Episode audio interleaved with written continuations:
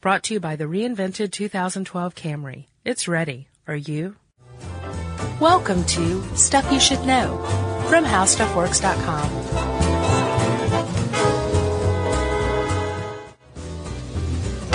Hey, and welcome to the podcast. I'm Josh Clark. There's Charles W. Chuck Bryant, and this is Stuff You Should Know, the podcast.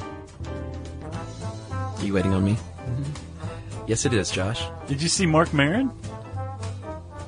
What do you mean? He toppled Ira Glass for a few days I did see that. out of nowhere. yeah, he must have had some sort of little uh, publicity push or something. Something. Something happened. Yeah, it's great for him. Yeah, he has a great show though. Yes, he does. Really good interviewer, Mr. Maron. I emailed him one time, told him that. And he was like, No, he said thanks a lot, man. did he? Who are you? Yeah. he probably did, but that's fine. Yeah, he's a nice guy. I'm not a famous comedian, No, not yet. no. Chuck, did you ever watch WKRP in Cincinnati? Oh, you know I did. yeah? Uh huh. So do you remember the one like every once in a while Diff'rent Strokes would do this too. There'd be like uh at the end of the episode when it was really serious, I Know where you're going. there would be no clapping. It'd Yeah. just be quiet. Mm-hmm. Right? But you could tell the audience was still there. There was always somebody moving in their seat or coughing or whatever. So like the the audience was just sitting there being silent, which threw a pall over the entire episode. Yeah, even though it came at to the hearing end. the laughing. It was jarring. Yeah. And even as a lad, I remember thinking like, wow, something big just happened that I wasn't paying attention to, you know? Uh-huh. Um, and there's a particular WKRP episode that stands out that was like that. The one where they sponsored the Who concert where those people got trampled. Yep. Right? Yeah. Did you see that one? Oh yeah, I remember. I knew where you were going with this. So, so this happened in real life. There, there was a, a Who concert in Cincinnati, Uh-huh. and it was general admission seating, which apparently um, did away with general admission for a while. Yeah, open the gates and run to wherever you want to go. Now, there was like a sound check, and people mistook the sound check for an early start. It was a late sound check, and they thought it was an early start. Right. So people started pushing in. Well, the, the, the I guess the people who owned the theater had fewer entrances open than they could have. Mm-hmm. So this mass of people just started pushing forward, and um, some people got pressed against the doors and were asphyxiated by this huge crowd. Yeah, people were trampled to death. Yes Awful. to this day, I mean, you can explain what the trigger was, but to this day, there's a lot of study that, that has come up empty handed to that kind of crowd behavior. That's what it's called. It's the study of crowd behavior. People, as individuals, act differently when they submit to a larger collective group. A quote unquote mob mentality. That's part of it too. Yeah. But things like that, that stampede, Yeah. um, Black Friday stampedes, have you ever seen video of those? Ah, dude. They're nuts. Yeah. There's one where like it ends with this guy coming into the foreground and he's just like leaning over this railing Unbelievable. at like a target or something and he's like got this horrible look on his face and he's like trying to catch his breath and like he's been cr- trampled and they managed to extract him and he's sitting there like leaning over the railing catching his breath and you just know that like once he caught his breath he was going to go right into the target and start shopping Right. but um, so all of this this is called crowd behavior, and one of the big ones, the one that's the one that's really always been elusive, is rioting. Yes. Why riots happen? Why ordinary people behave the way they do in a riot, breaking glass, beating up people for no good reason, like Yeah. stealing, looting, all this stuff, Yeah. right? One thing they have kind of figured out is how to control riots, right? Yes. They have, and they've gotten better at it uh, over the years. Um, as recently as 1992 in L.A. with the famous L.A. riots, which my brother lived out there at the time, they still weren't doing a great job at it because no, uh, no, that, I think that was a big learning uh, experience I'm sure itself. 2,300 injuries, uh, 7,000 fires. It's like Percent. Detroit on the night before Halloween or something. Well, we'll talk about Detroit too. Um, more than 12,000 arrests, a billion dollars in damage um, after the Rodney King verdict came back as not guilty, obviously, for the four white cops who uh, beat the tar out of Rodney King. And uh, it lasted from April 29th until May 2nd. There was full on rioting going on, streets of LA. Yeah. And they've gotten better at it since then, is Remember my point. poor Reginald Denny getting shot in the leg, the trucker who got pulled out? Yeah, Yeah. I do remember that. That was crazy, man. So that's what's called the mob mentality. And one of the things, this is the grabster. Ed Grabianowski always gets the good stuff. He's quality. One thing he pointed out here, uh, which is a big deal with mob mentality, I never considered, is anonymity. That is the point, right? Yeah, if You've you got a crowd of people. Yeah. who are like kind of all feeling the same way. At the very least, they're all feeling the same energy. But the cops are standing there staring at you. Mm-hmm. You're not going to do anything if the cops are standing there staring at you, especially if you think you may be the only one to do something. Right. You're not going to throw a Molotov cocktail at a cop when you think everyone in the crowd is going to look at you like, what did you just do that for? Right. Right?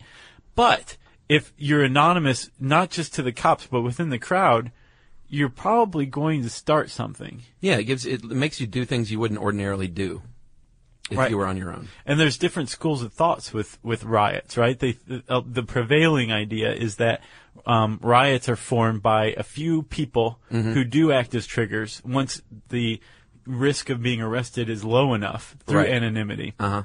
few people who are angry enough, have something to gain. There's some there's some reason they act as the leaders or the people who start the riots, and everybody else, which they're considered a homogenous group, right, um, of soccer fans or um, people uh, low on the socioeconomic ladder in L.A. Right. Um, they just get caught up in the in the mob mentality. Yeah. Right. Yeah. And that's that's um, that's pretty much how most people see riots these days. Yeah, and that's basically every riot you just described. Uh, there's two things you need: the fuel and the spark. It's like a fire, Right. and it's very much accurate to call it that. Uh, the fuel can uh, build up, and usually does build up over time. Uh, in the case of L.A., it was it was racial prejudice and what they perceived as unfair treatment because they might have been uh, poor. Well, not just that. I think the LAPD has been, especially at that time, was viewed as like the most crooked police department Yeah. in the country. Sure. So this builds up over time. Maybe it's a union, uh, angry at their company, angry for years, decades even, uh, over mistreatment. And once you get a big enough group of people that are all ticked off about something together, Mm-hmm. and you have a spark, which doesn't even need to be something real. Sometimes it can be a rumor that Yeah. something happened. People get whipped up to a frenzy. That spark uh, ignites the fuel, and you've got a riot on your hands. And that sparked another term for it is a shelling um, incident.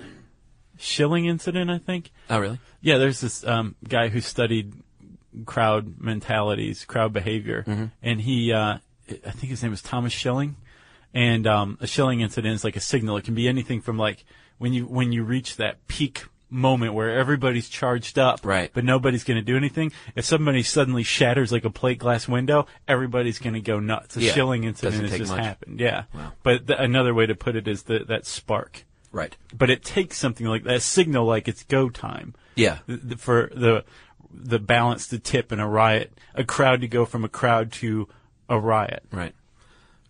Uh, Josh, we talked about in the past, uh, they were not very good at it. And when I say they're not very good, it was because it was us versus them.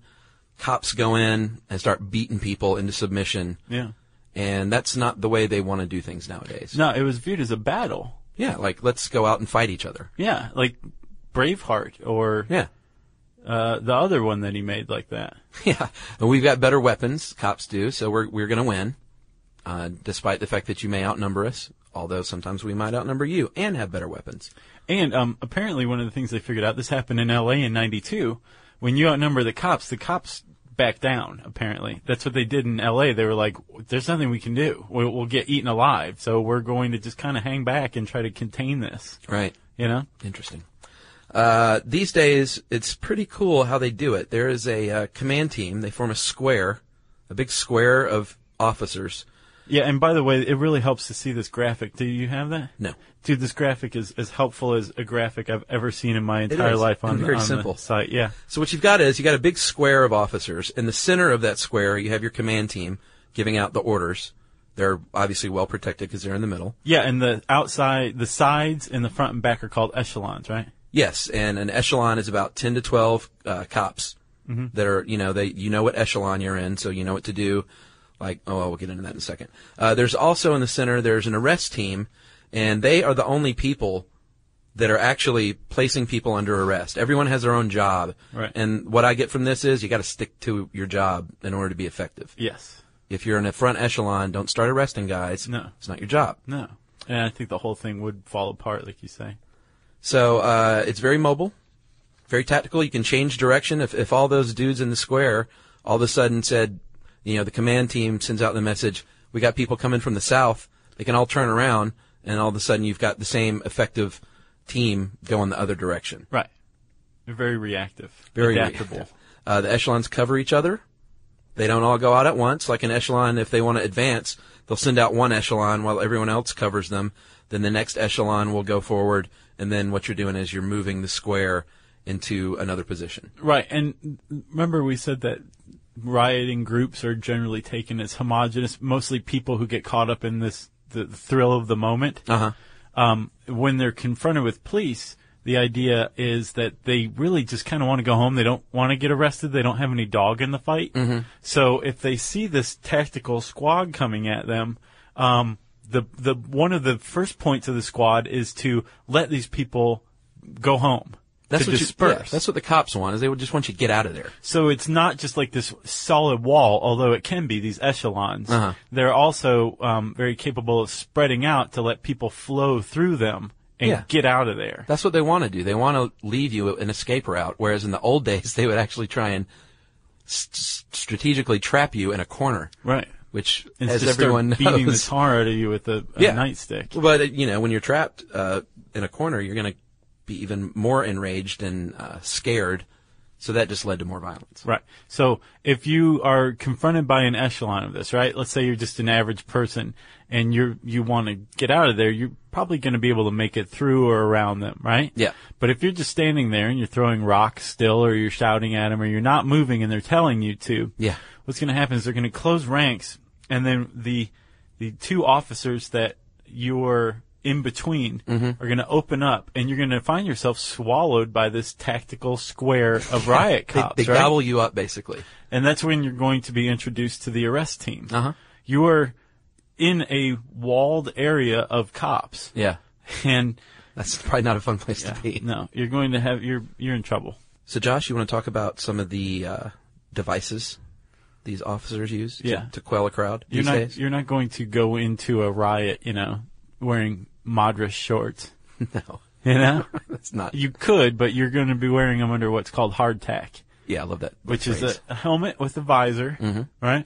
Um, body armor, yeah. and not just like the the it's chest armor, chest and back, but like you know the or the vest. Right. That's what it's called. You're you're gonna have body armor on your arms, your legs, your shins. It's probably flame retardant, Yeah.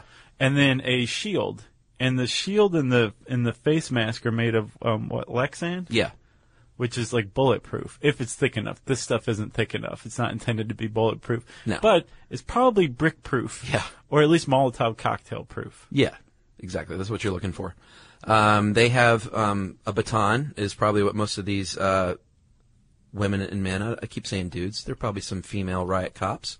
I imagine that are holding a baton. Uh, it's a, generally made of wood, about 24 to 42 inches long, and they use these instead of rifles because rifles can ignite a crowd, and you don't want someone grabbing your rifle.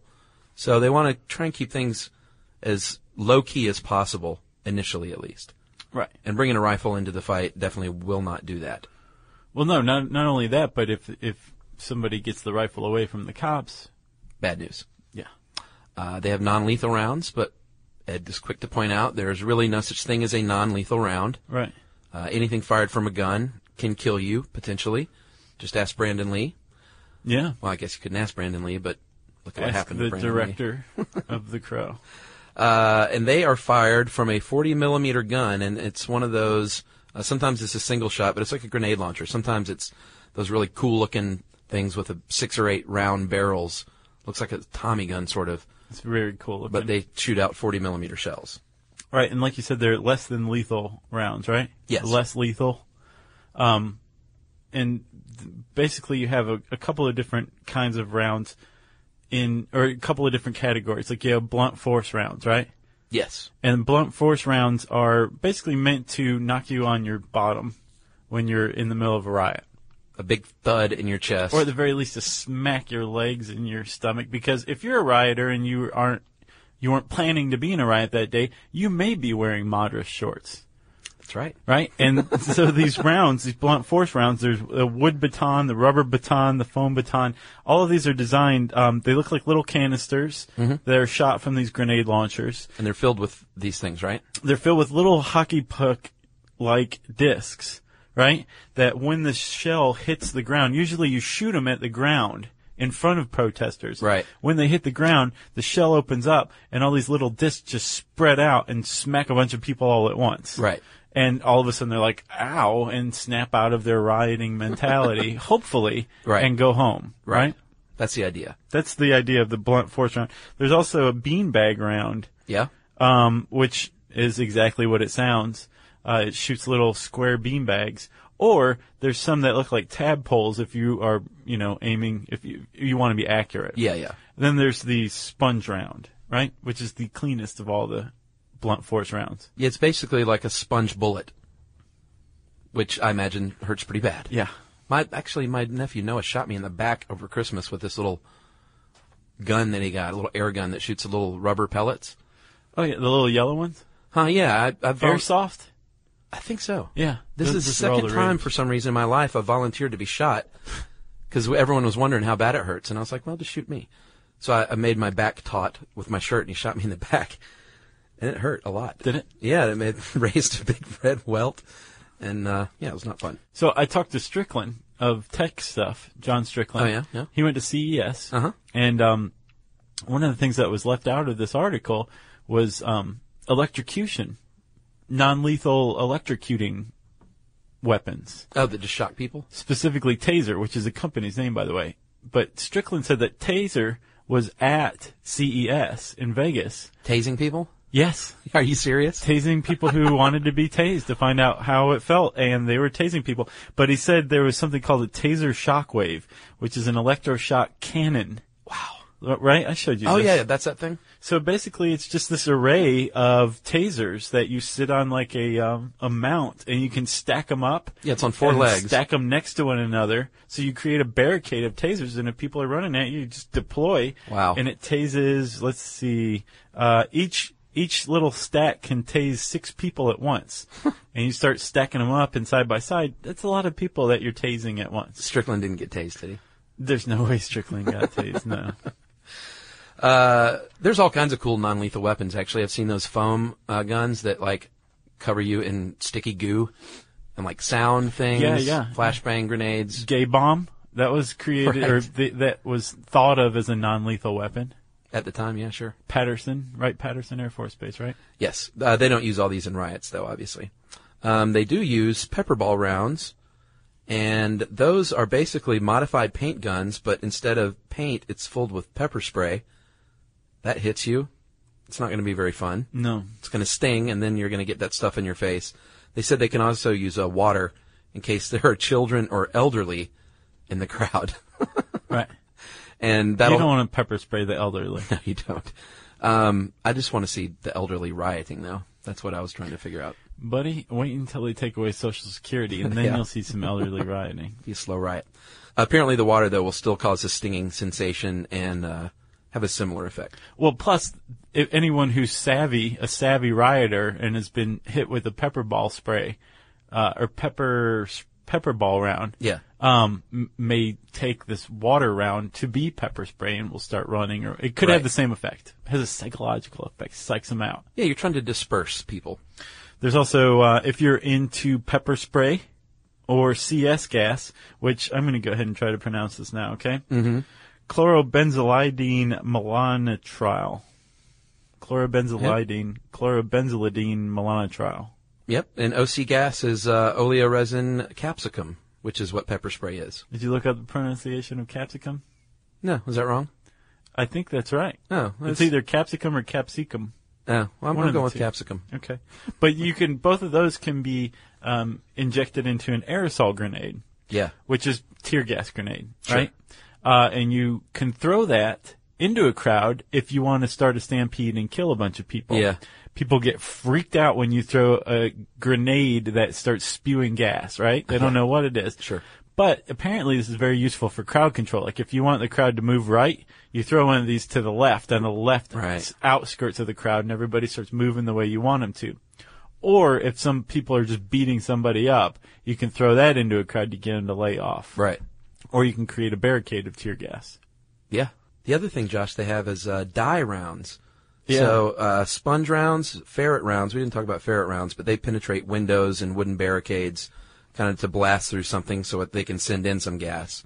Well, they have gas in the round. Oh, they're I looked it up. It, it wasn't spelled out. Yeah, I looked it up like it's in the round. Oh, okay. yeah. Well, all these things can be filled with dye, marker dye as well. So if you see like one of the leaders or someone who's doing something especially bad, you can pop them with one of these, and all of a sudden, the arrest team knows, hey, get that guy with the the red splotch on his chest, Or get that Smurf. or the blue splotch in that case. Yeah. Uh, and so if I would suggest, well, I'm not going to suggest that. if I was hit with one of these, I'd take off my shirt or something, Sure. which would be a whole different kind of problem. Um, animals sometimes use dogs and horses to intimidate people. Yeah, but not only that, horses and dogs are also relatively immune to OC and CS gas. Uh, just CS gas. Oh, is it just CS? Yeah, pepper spray is not good for anyone. Okay. That's just straight up hot. Um, but that's yeah, sure. I wonder how they test that. You know exactly how they test it. They spray a horse and say, And then they're like, feel? I wonder what happens if you tase a horse. um, "Josh, what they're trying to do here is, uh, in fact, they don't even call it a riot squad anymore. What they now call it is crowd management units. Yes, we're on to the philosophy of riot control. Chapter one, prevention. Stop it before it starts. Yeah. is the goal. Yep. A lot of these things happen at planned um, protests. Mm-hmm. So when they hear about this, someone applies for a permit to, to stage a rally, let's say. If it's one that's particularly, they think, an, an incendiary, they'll send some uh, a tactical unit in and they'll talk to the people beforehand and say, hey, you can do this, you can Right. go here, but don't do this and don't go there. We won't have any problems. Right. And you, you're familiar with the battle for Seattle. Yeah. There was um, Direct Action Network was running the show for that, the World Oh, yeah? Trade Organization protests, and they met with the Seattle cops and were like, you know, this is what we'll do. Here's a great plan. We'll agree to this. But be forewarned, there are probably going to be people there that are not under our control. And there were. There was an anarchist group from Eugene, Oregon, and they were the ones who started just trashing the place. Oh, yeah? Yeah. Yeah, that didn't work out so well. Well, the Seattle police were grossly underprepared for it. They they did not they were not ready for that Yeah. at all. Chuck, you were talking. Sorry to take us off on that tangent, but we No, were no. talking about prevention and, and Yeah. how you you meet with the, the cops will meet with you. They're going to be like, "Don't do this, don't do that." If this does happen, we're going to go from this passive, observant, but present kind of Sure. State, mentality yeah. to, okay, now we're in a riot gear mentality. Yeah, but they say it's still important to be unbiased. Like if it's, uh, let's say, uh, Democrats are opposing some Republican um, convention or something, the, the the cops aren't supposed to let their biases figure into how they react. They're supposed to be unbiased and treat them like they're members of the community. Mm-hmm. And they say while they want to be uh, not stormtroopers, you also can't appear to be subservient. You still have to like give the appearance at least that you're in charge. Right. So you got to walk that fine line between stormtrooping, beat you down mode, and oh, you're just doing great things, and I got no opinion on the matter. I so- like your tie dye shirt. yeah, I like your Madras shorts. It's very nice. Oh yeah, those. So Chuck, if the ground rules are broken, apparently, um, and a riot does break out, the cops kind of switch modes, right? Intimidation mode. Yes. The- Again, the point, and all of this is theoretical law enforcement, but the point is to get this crowd to disperse. And it's based on the philosophy that they're just temporarily out of their minds and caught up in this mob mentality. And if you confront them with the strong arm of the law, they'll come to their senses and want to go home. Right? Yeah, and they do that. They'll like um, they're, they're very tight with their precision with their movements, which is intimidating. Right. Apparently, will like beat their shields with their batons and stomp their feet all at the same time. Right. And all this is the idea is to scare people into thinking, I don't want to be swallowed up into that square. Right. They also pick and choose who they arrest. or even who they mark with dye. Somebody who is, um, if they see somebody in, engaged in a crime, they're probably going to try to arrest them, depending on the severity of the crime, or at least they'll probably try to mark that person for arrest later. Right. But if they see somebody like, if they see a group of people beating down one person or shooting poor Reginald Denny in the leg, Right. um, they're going to go after those people because there's someone whose life is in danger. Um, so they kind of triage, I think, in the, in the middle of this chaos, they triage the, you know, who they're going to go after first. Right, right. Makes sense. Um, so we've talked about um, the rioters, police, obviously, National Guard sometimes, trying to contain riots. Right. There have been some dark spots in the history of the world, and continue to be, where you get what's called a police riot, when the cops are the ones that are kind of, I don't know about instigating in all cases, but Uh-huh. definitely the aggressors in the situation. Yeah. There have definitely been police riots. The Haymarket riot was a very good example of that. Which one was that? That was the one in Chicago in 1886 that created the first May Day. Oh, really? Yeah, there were some striking workers, and the cops showed up and just started beating the tar out of them. Somebody, um, no, I'm sorry, the cops showed up. It was very tense. Um, someone threw a bomb at the cops and killed eight cops, Uh-huh. and the cops went nuts and started firing on the crowd, killed four people, um, and ultimately they went after the, the these anarchists who founded this rally, and without any evidence that tied them to this bombing. And they also think it's possibly an agent, a provocateur, someone who's paid by the cops to agitate the crowd by throwing this bomb um, through the bomb. But without tying these eight guys to the bombing, they hung four of them. One of them committed suicide, and then three were finally pardoned. Wow. But that's the Haymarket riot in Well, Chicago. You certain well, you can't mention Chicago or riot without talking about the 1968 Democratic National Convention. Yeah, that's a big one. Very big one. Uh, 10,000 anti-war protesters showed up um, because they wanted to protest Hippies. yippies. Actually, Well, the yippies specific. were there, sure. Yeah. Um, Hubert Humphrey was the uh, candidate that uh, was to replace who was it? J- Lyndon Johnson. Yeah, think- we guess so. Yeah. And her, uh, Humphrey was pro-war. Uh, Democrats didn't like that, so they went to protest. Richard Daley was the mayor. He didn't want any part of this stuff.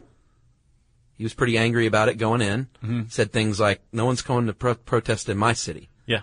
Built up big barricades around the convention center. Uh, got a lot of cops and National Guardsmen involved. Apparently, twenty-three thousand cops and National Guardsmen were on hand, and they had a stance on things, and they started beating the tar out of people. Yeah. There was a. th- Have you seen Chicago 10? No. You should see it. You'd like it. Is it part of the Chicago Seven, eight, then seven? Uh huh. It is. But it's um. were there ten to begin with? A, well, the the filmmakers include two, the two defense lawyers who were cited for contempt, Oh, okay. and Bobby Seals, and then the Chicago Seven. Okay. Uh, so which makes ten. But they um they it's all animated like Waking Life, Oh, really? or it's mostly animated. There's also like archival footage and all that. It's a documentary, Huh. but it's really really cool. It's based on court transcripts, but that's animated. I'll have to check that out. It's very it's very cool. But um they were saying that people were staying in this park in Chicago, Uh-huh. Jackson Park, Lincoln Park, one of the parks. And the the cops were like, "Yeah, stay as long as you want until when the park closes at eleven o'clock, and then after that, we're going to go through and sweep the park and beat the tar out of anybody we find."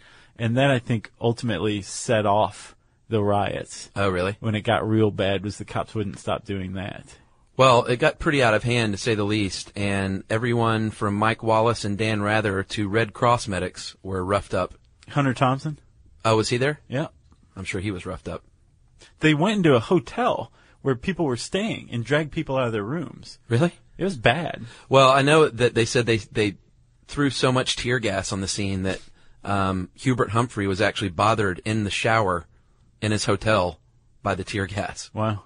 So it yeah, that was a, a dark spot on our nation's history for sure. Yeah, I think Hunter Thompson wrote an article on it. Like, it's probably Fear and Loathing at the Democratic Yeah. National Convention. Absolutely. Yeah. And uh, I said Detroit earlier. We should, would be remiss if we didn't mention that. In 1943, uh, this was the case of rumors of things that never happened sparking a riot. There was already a race fight going on at an amusement park, uh, and then there was uh, two rumors. One that um, some white men had thrown a black woman who was holding a baby into a lake. right. They're like, the, the, throw, throwing a white woman into the lake. Wasn't bad enough. right. Yeah. And, th- and then they're like, and she was holding a baby. Right. They're like, what? And then uh, white people heard news that a mob of uh, black folks had assaulted a white woman. Neither of these things even happened, but that was my point earlier. It doesn't matter if it happened or not. There were racial tensions in Detroit at the time in 1943, and this set it off. And uh, cops apparently were shooting uh, fleeing black people in the back. Yeah. That was the rumor. Well, I don't know about rumor. I How think many that was- died? Uh, 25 uh, black folks and nine white folks were killed. Two million in property damage, and yet another black spot on our nation's history when it comes to rioting. But you know, they say they've got it figured out now. Uh, yeah. It's not just our nation either. Right now in Moscow, they have race riots going on. Yeah, Tunisia too. There's rioting going on as we speak. Yeah, but that's anti-government rioting. Yeah, this uh, guy set himself on fire. A 26 year old student who had no uh, had a college degree and dismal prospects for work set he was himself being on fire. taxed. I think he was like a merchant or something in a market, and he was being taxed or something unfairly. He felt. Well, he was trying to sell fruit and vegetables, and they they basically told him he couldn't do it at all because he didn't have the proper permit, and that was the only way he could make money. So he set himself on fire, and now through like Facebook, the word has spread to riot in Tunisia, and it's still going on. And apparently, Anonymous sent a message to the Tunisian government telling them to open up the internet.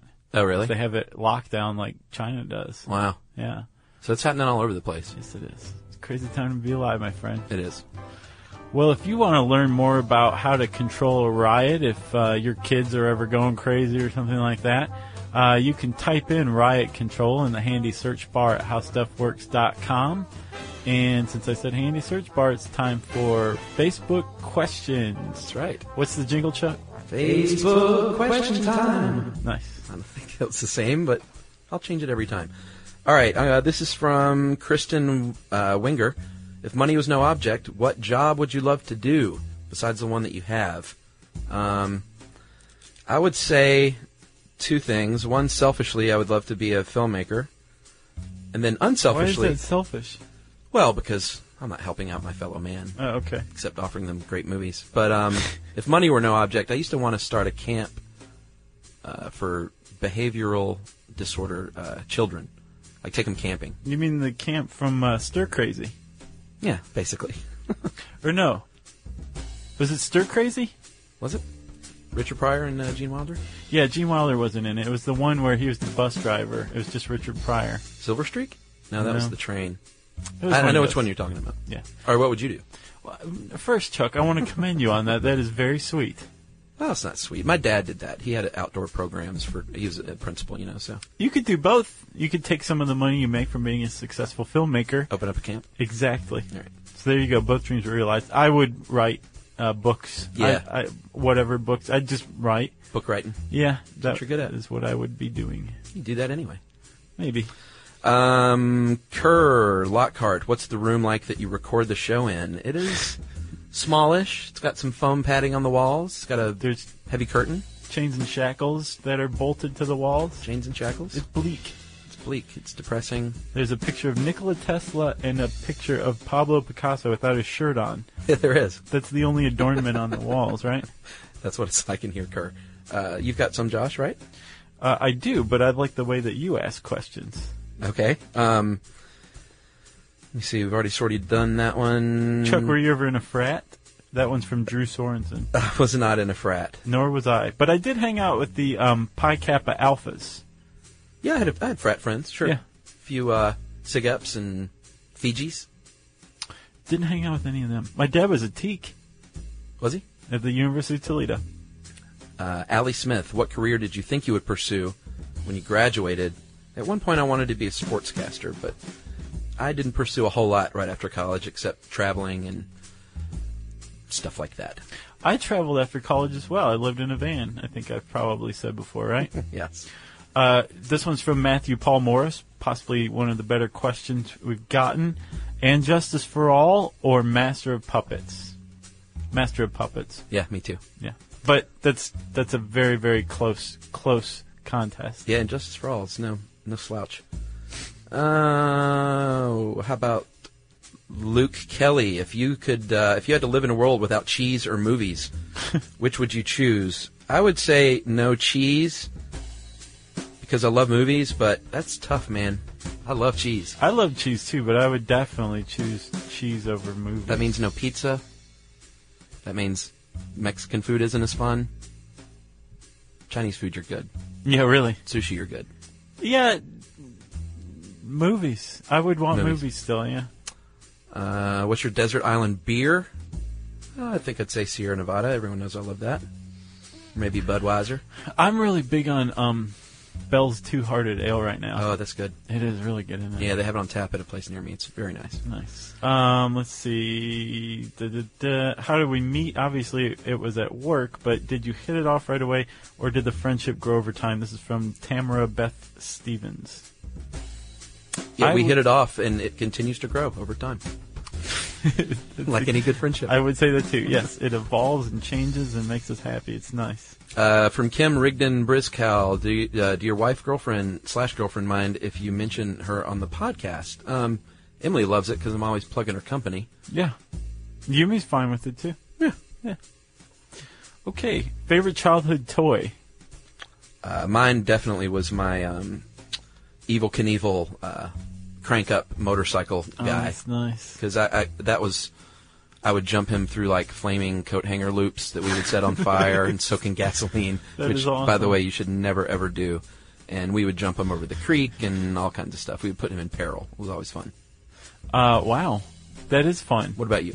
Gee, um, I would have to say I had uh, I had this um, plastic Navarone, Castle Navarone. Remember Force Ten from Navarone? Oh yeah, Okay, so I had that, and it had little green army guys or whatever. And now that I look back, I realize it was just like some generic knockoff toy. Yeah. But I love that thing, and I also I think I did have a thing for castles because I also love my Castle Grayskull He-Man Yeah. playset. you certainly did. Uh, and then my sit and spin was pretty awesome too.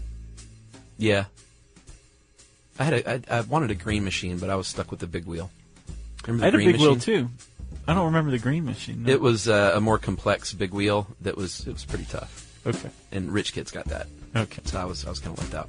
All right, I've got one more, Josh, uh, from Tim Lindsay. I've always wondered how much coffee do you both drink in a typical workday? I drink in the wintertime maybe a couple of cups a week. I'm not a huge coffee guy. I, I like it in the winter to warm me up. Sometimes it jacks me up, which is nice, but I'm not a coffee guy. But I've got to hear your answer. Honestly. In a day. In a day, wintertime, it definitely steps up a little for me. I don't know if I can quantify it. It's more like I drink coffee until I can't breathe. I've seriously probably eight to ten cups in a day, Eight to ten cups. maybe more All right. of regular. Because we don't have decaf in the office.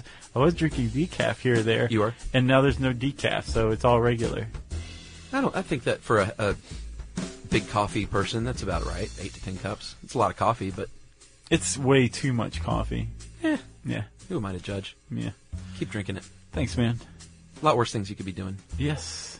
Like I could be shooting junk or something eight to ten times a day. Don't want to do that. No. All right, that's it for Facebook questions. Thank you for those. They're always fun. Yeah, again, uh, we have fun over at Facebook. That's facebook.com slash stuff you should know. We tweet SYSK podcast.